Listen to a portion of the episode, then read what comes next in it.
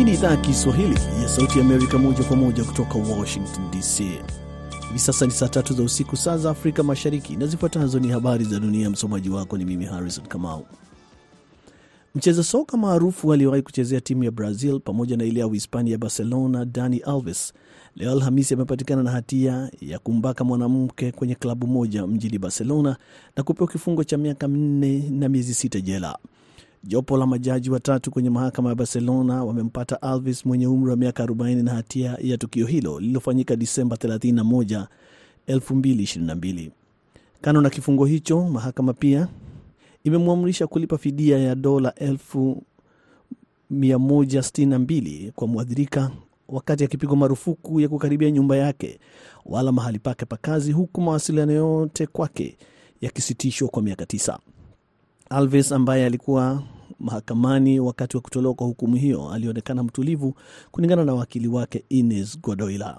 David Sainz ambaye ni kutoka upande wa mwathirika amesema kwamba wameridhishwa na uamuzi huo ambao umethibitisha kuwa mwathirika alikuwa akisema ukweli tangu mwanzoni. Jeshi la Ukraine limesema leo Alhamisi kwamba vikosi vya Rusia vimefanya mashambulizi usiku kucha kwa kutumia takriban ndege kumi zisizokuwa na rubani pamoja na silaha. Jeshi la anga la Ukraine limesema kwamba mfumo wake wa ulinzi wa anga umeharibu droni nane ambazo zilinaswa kwenye anga za mikoa ya Poltava, Dnipropetrovsk na Zaporizhia pamoja na Kharkiv. Uvamizi wa Rusia dhidi ya Ukraine ulianza Februari 24 mwaka 2022 wakati miaka miwili ya maadhimisho itakuwa Jumamosi. Viongozi kutoka mataifa ya G7 yanaongoza kiviwanda watakutana na kuwa na kikao kwa njia ya mtandao siku ya Jumamosi kujadili msaada wao kwa Ukraine. Msemaji wa White House Karin Jean Pierre amewaambia wanahabari Jumatano kwamba rais wa Ukraine Volodymyr Zelensky pia atashiriki mazungumzo hayo, ambapo washiriki watashauriana kuhusu hatua muhimu ambazo wanaweza kuchukua pamoja ili kuwajibisha Rusia. Marekani nayo kesho Ijumaa inajiandaa kutangaza duru mpya ya vikwazo dhidi ya Rusia kwa uvamizi wake wa Ukraine pamoja na kifo cha mpinzani Alexei Navalny aliyefia jela wiki iliyopita. Msemaji wa wizara ya mambo ya nje ya Marekani Matthew Miller amewaambia wanahabari Jumatano kwamba hatua ya Marekani itakuwa madhubuti bila kutoa maelezo zaidi. Unaendelea kusikiliza idhaa ya Kiswahili ya Sauti ya Amerika moja kwa moja kutoka Washington DC. Mashirika ya usalama wa bahari yamesema leo kwamba yamepokea ripoti za mashambulizi ya kombora kwenye meli moja ya mizigo kwenye guba ya Eden. Shirika la operesheni za biashara ya bahari la Uingereza limesema kwamba makombora mawili yalifyatuliwa kwenye meli hiyo na kusababisha kushika moto. Shirika hilo limeongeza kusema kwamba vikosi vya muungano vinajibu tukio hilo ambalo lilitokea takriban kilomita 130 kusini mashariki mwa bandari ya Eden nchini Yemen.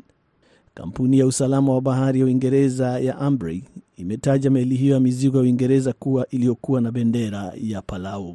Jeshi la Marekani limesema Jumatano kwamba lilifanya mashambulizi manne ya anga yakilenga silaha dhidi ya meli kwenye eneo linalodhibitiwa na Wahodhi huko Yemen.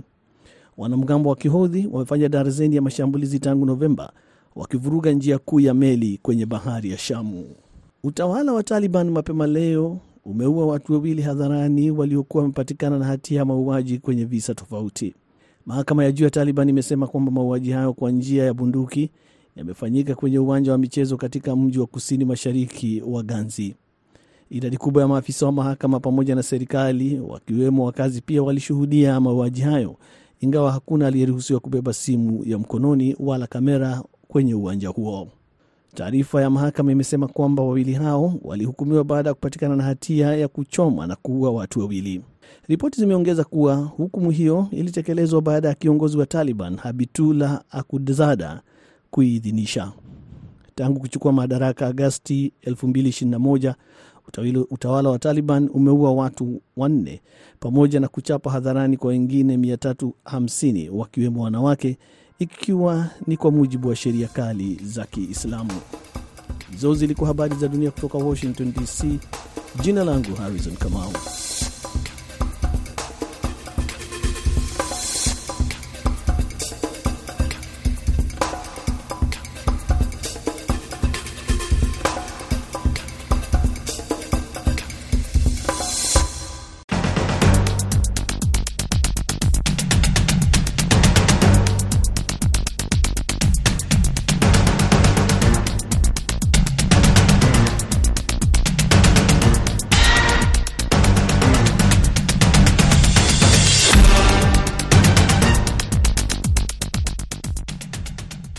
Undani, sehemu ya kwanza tunaangazia mkataba kati ya Uturuki na Somalia kuhusu ulinzi wa bahari. Sehemu ya pili tutaangazia vita mashariki mwa Jamhuri ya Kidemokrasi ya Kongo. Je, ni kwa nini Rwanda inaunga mkono waasi wa kundi la M23? Mimi ni Kenneth Bwire nikiwa hapa Washington DC, Marekani. Karibu.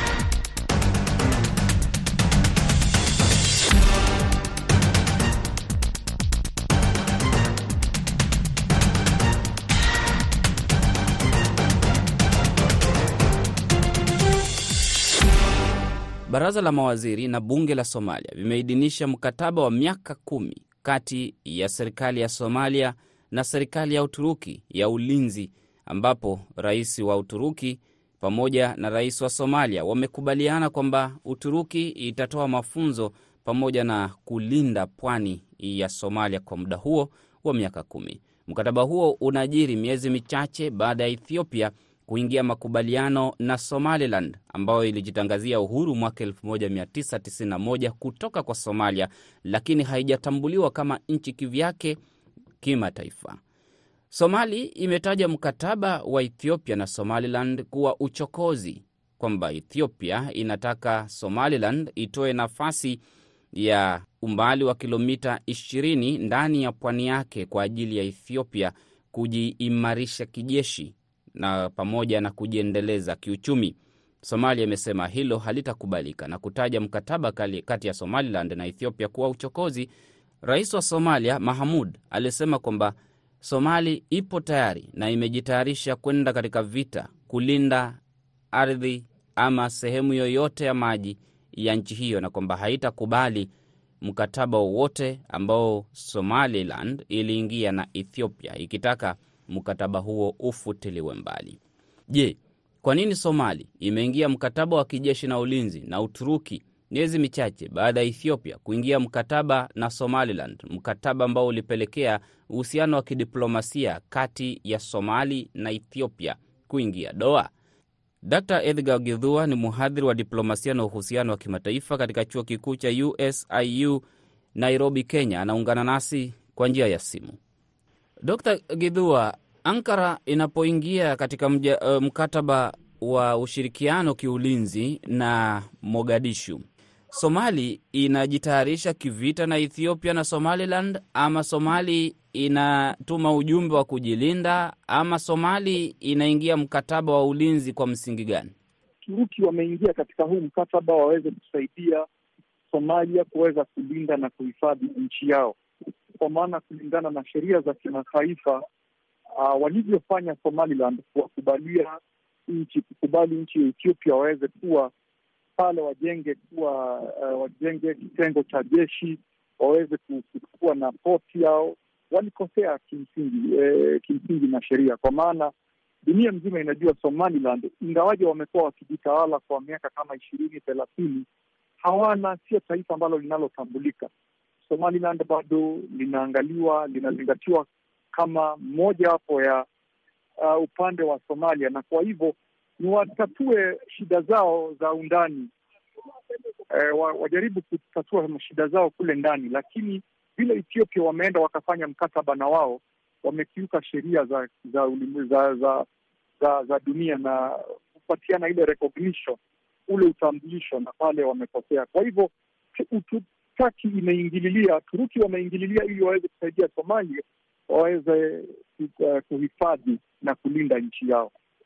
Ethiopia inatambua kwamba hali ya msukosuko, ukosefu wa usalama na majirani katika pembe ya Afrika huenda pia ikayumbisha Ethiopia. Ethiopia inatambua kwamba haina uwezo kwenye bahari. Nchi ambayo ina uwezo kwenye bahari ina uwezo mkubwa sana kujilinda kwa njia zote, kujua adui anatokezea upande gani. Ethiopia inapoingia mkataba na Somaliland, mojawapo ule mkataba ni kwamba nayo iweze kujiweka katika nafasi nzuri kiulinzi. Inafahamika Ethiopia ina wanajeshi wake Somalia, inaisaidia Somalia, inajua upungufu uliomo ndani ya Somalia, ikiomba Somaliland kwamba tupate nafasi tu angalau tujiimarishe kiusalama, makosa yanakuwa ni yapi? Walienda kuongelesha watu ambao nchi siyo yao, walienda kuongelesha serikali ambayo haitambuliki. Uh, walienda kufanya mkataba na kikundi ambacho hakieleweki. Dunia nzima inaelewa kuwa hata kama kuna matatizo katika nchi ya Somalia, Somaliland, Puntland bado ni sehemu za taifa la Somalia, na katika ulimwengu wa mataifa uh, na katika sheria za kimataifa Somalia ndio wanaidhini, ndio wanaajibika kwa, kwa kulinda ile sehemu nzima. Ethiopia kitu ambacho Ethiopia wamekifanya E, tuseme tu wame, wametumia ujanja kwenda kuongelesha e, taifa la Somaliland kuwaelezea tutawapatia kitu tunaita katika international relations recognition, tutawatambua katika ulimwengu wa kimataifa, tutaweka mikataba na nyinyi, lakini na nyinyi mtupatie, mtuwezeshe tuweze kufika a, katika bahari ili tuweze kuweka kitengo cha jeshi hapa, tuweze kufanya biashara zetu hapa, tuweze kuweka meli zetu hapa, kwa maana Ethiopia wanajua wakiweza kupata access, wakiweza kupata njia inayoweza inayoweza wapate njia ya kuingia katika bahari Hindi, watakuwa ni taifa ambalo lina nguvu sana katika kugharamia hilo ambalo Somalia inataka kwenye bahari, kulinda usalama wa bahari. Asilimia thelathini ya mapato ya Somalia kwenye shughuli za bahari yatakuwa yanakwenda Uturuki. Uturuki inatafuta kuisaidia Somalia ama Uturuki inatafuta kupanua uwepo wake Afrika? Uturuki, kitu cha kwanza, wao wanatafuta faida yao na kupanua hata uh, ushirika wao na uwezo wao katika upande wa Afrika Mashariki, katika bahari Hindi, na Somalia ni mahali pazuri pa kuanzia. Kwa hivyo Uturuki wanajua kabisa wakiwa wa msaada wa serikali ya Somalia wataweza kupata pia hata mambo mengine makubwa. Kwa mfano sasa, uh, vile ume, ambavyo vile umeanza, Uturuki wamejenga mahospitali mengi kule Somalia. Uturuki wamejenga madrasa, wamejenga uh, mosque kule Somalia. Wao ndio huwa wanasaidia jeshi la Somalia, wanawauzia silaha za vita. Kwa hivyo, kwa upande wa kiuchumi, Uturuki umesaidika sana na utazidi kusaidika.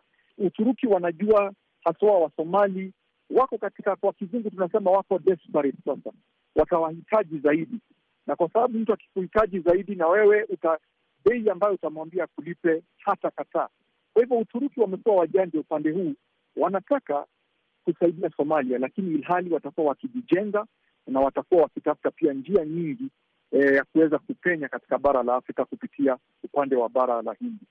Kwa hilo unalosema, kampuni ya Abairak na Favori, hizi ni kampuni ambazo zilipewa kazi nzuri ya kulinda bandari zote za Mogadishu pamoja na kulinda uwanja wa ndege wa, wa, wa Somalia na zinalindwa na serikali kuu ya Uturuki, Ankara. Mwaka elfu mbili kumi na sita ripoti ya Umoja wa Mataifa ilitaja hizi kampuni mbili ikasema kwamba zinahusika pakubwa katika vitendo vya uhalifu ndani ya Somalia, ikiwemo ufisadi pamoja na ukata, uka, ukatakisaji wa fedha money laundering. Somalia imekuwa ikitafuta kote duniani nchi ambayo inaweza ikashirikiana nayo kiusalama. Imempata Uturuki kama jawabu la mwisho, wengine hawajajitokeza.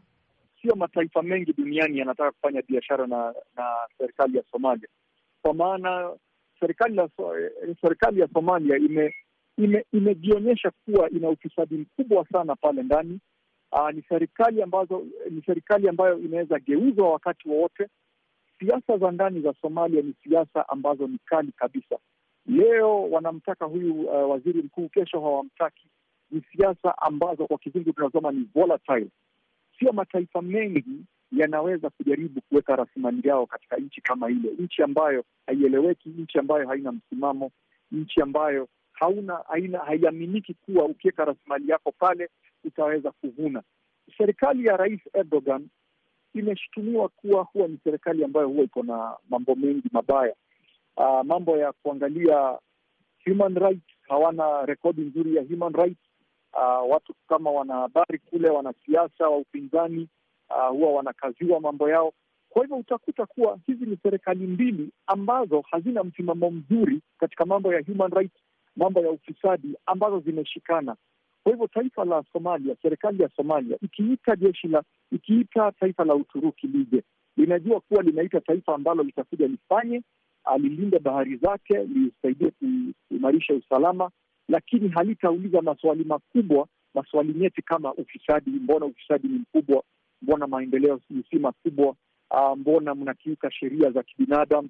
Mbona mnagandamiza watu? Mbona kuna maafa hapa na pale? Kila serikali ina yale manufaa inatoa kutoka ule mwingine. Uturuki wanazidi kupanua uh, wanazidi kupanua uchumi wao, wanazidi kufanya yale ile money laundering, na wanazidi kupata umaarufu katika upande wa bara la Hindi. Somalia upande mwingine, serikali inaweza kujimudu, inaweza ina, imepata rafiki mkubwa ambaye ataweza kulinda usalama wake katika maovu ambayo wanazidi kutekeleza katika nchi ya Somalia. Erdogan na Uturuki watafanikiwa kuisaidia Somalia inavyotaka, ambayo imehangaika miaka mingi. Aa, Uturuki hautaweza kutatua shida zote za Somalia kwa maana Somalia ni nchi ambayo tangu Siad Barre atimuliwe mwaka wa elfu moja mia tisa tisaini tisaini na moja tangu kuanguka kwa Siad Barre, ile taifa limepitia hali ngumu, limegawanyika, limekata, limegawanyika, iko na vitengo na vikundi vingi kule ndani, wengi. Kumbuka wale wana wana siasa kali mbana, siasa za za kiukoo tunaziita clan politics mbaya, wale vikundi vya Darod Isak Hawie hawasikizani. Kwa hivyo Somalia ni nchi ambayo ni complicated sana. Uturuki hawajakuja kuwasaidia Wasomali, wamekuja kutengeneza pesa, na njia ya kutengeneza pesa ni kufanya kazi na hii na hii na hii na hii serikali ambayo imejaa ufisadi, hii serikali mbaya iliyoko katika mamlaka wakati huu. Kwa hivyo Waturuki watakaa pale, wavune mali, watengeneza pesa zao, na wakati ikifika wafunge virago vyao na watoke na waende. Kwa hivyo anayepoteza mkubwa ni Somalia, anayepata faida kubwa pale ni Uturuki. Pwani ya Somalia ni ndefu na ndiyo kubwa zaidi ya Afrika. Somalia pia imeku, imekuwa na matatizo na Kenya kuhusiana na hayo masuala ya bahari na pwani. Ina matatizo sasa na Ethiopia baada ya Ethiopia kwa ushirikiano wake na Somaliland. Wanapokuja wanajeshi wa Uturuki ama maafisa wa kijeshi kusaidia jeshi la Somalia kulinda hiyo pwani, ni Uturuki sasa itakuwa inasikika pale, ndio inasaidia Somalia. Haitaambiwa sasa msiingie pale, msiingie pale, itaambiwa mpaka wetu ni huu kufika pale. Mahakama ya usuluhishi ilisema hivi kuhusu na Kenya. Siasa za kanda unazionaje baada ya kuingia Uturuki? Asante, swali lako ni nzuri sana na ni swali nyeti kubwa. Hata taifa la Kenya linaangalia linaangalia mwelekeo wa mambo kule na kuna naamini walinda salama wa Kenya wameingiwa na hofu kidogo, kwa sababu kweli wa mambo ni kuwa jeshi la Uturuki, wanajeshi walinda maji wa Uturuki wakiingia katika bahari Hindi na waseme wao ndio watazingatia usalama wa, wa wa Somalia, jeshi la Kenya la walinda maji halitaweza kabiliana nao. Katika ulimwengu, nguvu ya Uturuki katika nguvu za kivita, I think wako nchi kumi na tano kubwa dunia na majeshi na majeshi yaliyo majeshi yaliyo shupavu, Uturuki yumo kwenye katika ile orodha. Kwa hivyo Uturuki wakiingia pale, jeshi la Kenya litaingiwa na hofu. Siasa za bara la Hindi eh, siasa zitageuka. Hata mataifa makubwa kama Uingereza, uh, uh, taifa kama Amerika wataingiwa na hofu, kwa maana Uturuki siyo jeshi ambalo la kuchukulia hivi hivi siyo jeshi ambalo mnaweza zozana nalo. Ni jeshi linajiweza, ni jeshi linalo silaha kubwa na silaha kali sana. Kwa hivyo siasa zitaenda kubadilika pale. Utakuta kuwa hata pia, pamoja na kusema ni Ethiopia wamekuja kukabiliana nao, jeshi la Uturuki pia likaambiwa na Somalia, pia mkabiliane na hawa ndugu zetu wa Kenya hapa, jirani wetu Kenya hapa, ambao tunazozana nao kuhusu huu mpaka ambao wameukatalia, ingieni pale, na pia utaona kukiwa na shida kubwa. Lakini kitu nitakuambia Kenneth ni kuwa Waturuki wakiingililia ile swali la ule mpaka ambao tunaozozana nao na Somalia na waonekane kama watatuletea shida, taifa la Amerika litaingia kusaidia Kenya na taifa mataifa mengine makubwa yataingia kusaidia Kenya, kwa maana pia Kenya pia ina marafiki wakubwa na Kenya pia inadhaminiwa na hawa marafiki wakubwa ambao wana majeshi makubwa. Mambo yataenda ya kuchacha pale na kutakuwa na mchafuko, Waturuki wakiingilia ule mpaka ambao uko na utatanishi. Dr Edgar Githua ni mhadhiri wa diplomasia wa uhusiano wa kimataifa katika chuo kikuu cha USIU Nairobi. Asante dakta. Asante sana, asante kwa mwaliko wako Kenya. Nakamilisha sehemu ya kwanza ya Kwa Undani kutoka Sauti Amerika, VOA. Mimi naitwa Kenneth Bwire, narejea na sehemu ya pili.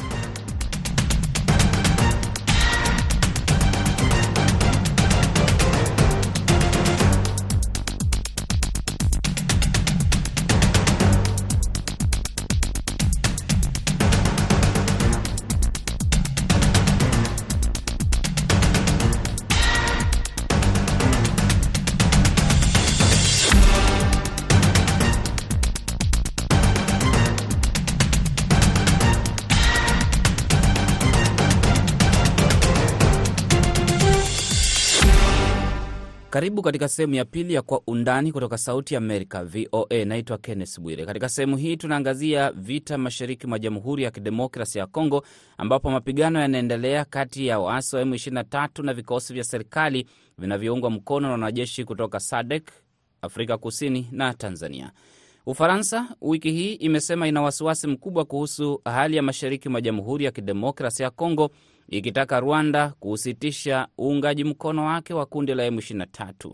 Rwanda imekanusha mara si moja kwamba haina uhusiano wowote na kundi la M23, lakini kwa upande mwingine inaendelea kusisitiza kwamba DRC inastahili kufanya mazungumzo na waasi wa M23. Marekani, DR Congo na ripoti za wataalam za Umoja wa Mataifa zote zinainyoshea Rwanda kidole ikisema kwamba Rwanda inahusika pakubwa katika vita vinavyoendelea mashariki mwa Jamhuri ya Kidemokrasi ya Kongo, ikiwemo pamoja na Marekani kusema wiki hii kwamba Rwanda iondoe wanajeshi wake na visilaha zake mashariki mwa Kongo.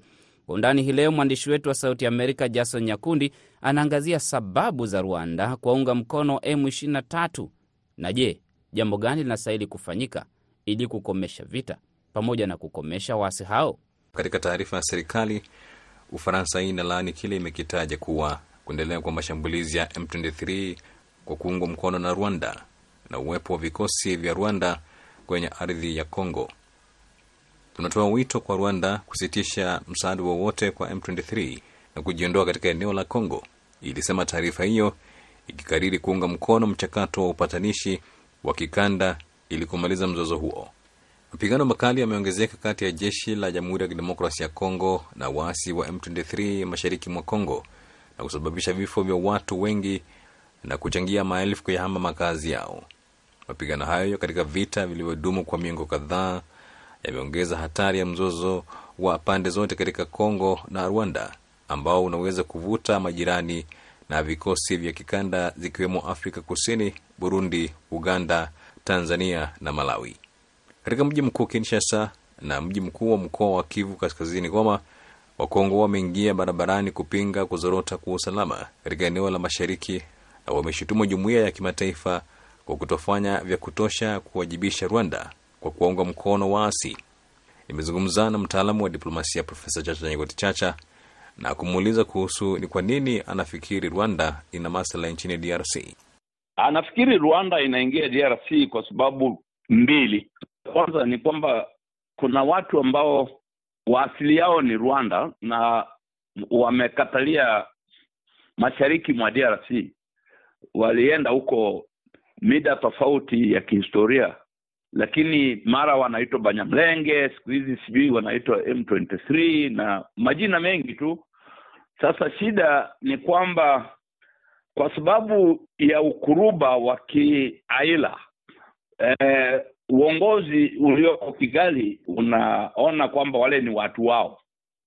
Kwa hivyo ni kama ingawa wanafanya shughuli zao za uharamia na makazi mashariki mwa DRC, lakini bado ni kama serikali ya Rwanda inawatambua kwamba ni Wanyarwanda.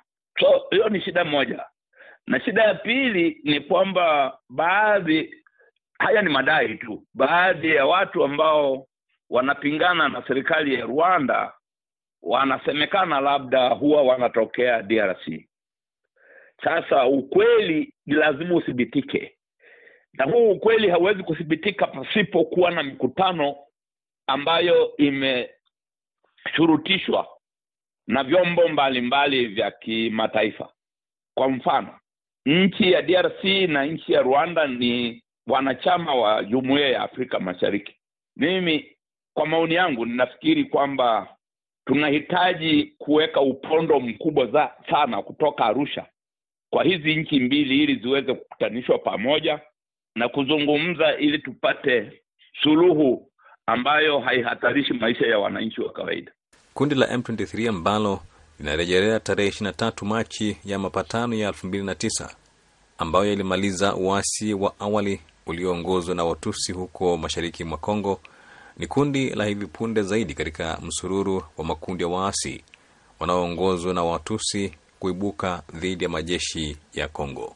Serikali ya Kongo, maafisa wa Umoja wa Mataifa na mataifa ya Magharibi yakiwemo Marekani na Ubelgiji yameishutumu Rwanda kwa kutoa msaada kwa M23 zikiwemo silaha na wanajeshi, licha ya Rwanda kukanusha mara kwa mara. Rwanda na Uganda zina historia ndefu ya kuingilia kijeshi ndani ya Kongo. Nchi hizo mbili zilivamia mwaka 1996 na 1998 zikidai kuwa zilikuwa zikijilinda dhidi ya vikundi vya wanamgambo wa ndani. Marekani imeitaka Rwanda kuondoa wanajeshi wake kutoka Kongo na kuondoa mifumo ya makombora ya kushambulia kutoka ardhini kwenda angani. Rwanda imelaumu ongezeko la ghasia kutokana na uamuzi wa Kongo kusitisha mamlaka ya walinda amani wa eneo hilo. Imeongeza kuwa hatua zake zilichukuliwa kutokana na vitisho vya usalama wa taifa la Rwanda, ikiwa ni pamoja na kauli za maafisa wa Kongo kutishia kuivamia Rwanda. Na Bende wa Moto ni mchambuzi wa siasa nchini Uganda. Kongo hawajapata jeshi ambalo limejengwa sana vizuri. Sijui kama umekwenda Kongo siku moja. Ikiwa haujakwenda huko, jaribu uingie Kongo, utaona Kongo ni nchi moja kubwa sana. Kongo Mashariki ha hakuna uongozi ambayo ni wa kamili. Kwa hivyo hao watu na tuseme labda na nchi watu wa nje ya Kongo wanapenya wakijua hakuna uongozi huko, lakini kuna mali huko, mali nyingi huko. Ndipo naona kila vikosi vyote vya wapiganaji hawa wasio rasmi, hata vikosi kutoka Uganda viko huko Kongo. M23 wameshutumu serikali ya Kongo kwa kutotia makubaliano ya amani na kuwajumuisha kikamilifu Watusi wa Kongo katika jeshi la utawala. Pia inaapa kutetea maslahi ya Watusi hasa dhidi ya wanamgambo wa kabila la Wahutu kama vile Democratic Forces for Liberation of Rwanda FDLR iliyoanzishwa na Wahutu waliokimbia Rwanda baada ya kushiriki katika mauaji ya kimbari ya mwaka 1994 ya Watusi zaidi ya laki nane na Wahutu wenye msimamo wa wastani. Waasi hao wamekuwa wakikaribia Goma katika wiki chache zilizopita na sasa wamejikita katika vilima nje ya Sake, kilomita 25 kutoka Goma, wakiwa wamefunga barabara kuu kuelekea kaskazini na magharibi mwa mji huo. Kukamata Goma ungekuwa faida yao kubwa ya kijeshi katika zaidi ya mwongo mmoja. Huu mgogoro utachukua muda mrefu. Tujue kwamba nchi ya Congo DRC imekuwa na matatizo tangu kabla ya wakoloni kuondoka, na hata wakati wa harakati za kuleta uhuru kulikuwa na matatizo hayo hayo. Matatizo mengine ni ya kabila moja kuungana na upande wenye nguvu na kucha, kupiga kabila jingine. Watu wamekuwa na shida mpaka mwanzoni pale, hatima ya Patrice Lumumba ikawa mbaya sana, jinsi alivyouawa, na mpaka sasa, tangu wakati huo DRC hawajawahi kupata amani. Tofauti na majeshi ya Afrika Mashariki, wanajeshi wa SADC ambao wanajumuisha vikosi vya Afrika Kusini, Malawi na Tanzania wana jukumu la kushambulia, kusaidia jeshi la Kongo kupambana na makundi ya waasi. Ripoti yake Jason Nyakundi inakamilisha kwa undani. Mwelekezi amekuwa Fiona wa Mai. Mimi naitwa Kenneth Bwire. Asante kusikiliza Sauti Amerika, VOA. Huwe na usiku mtulivu.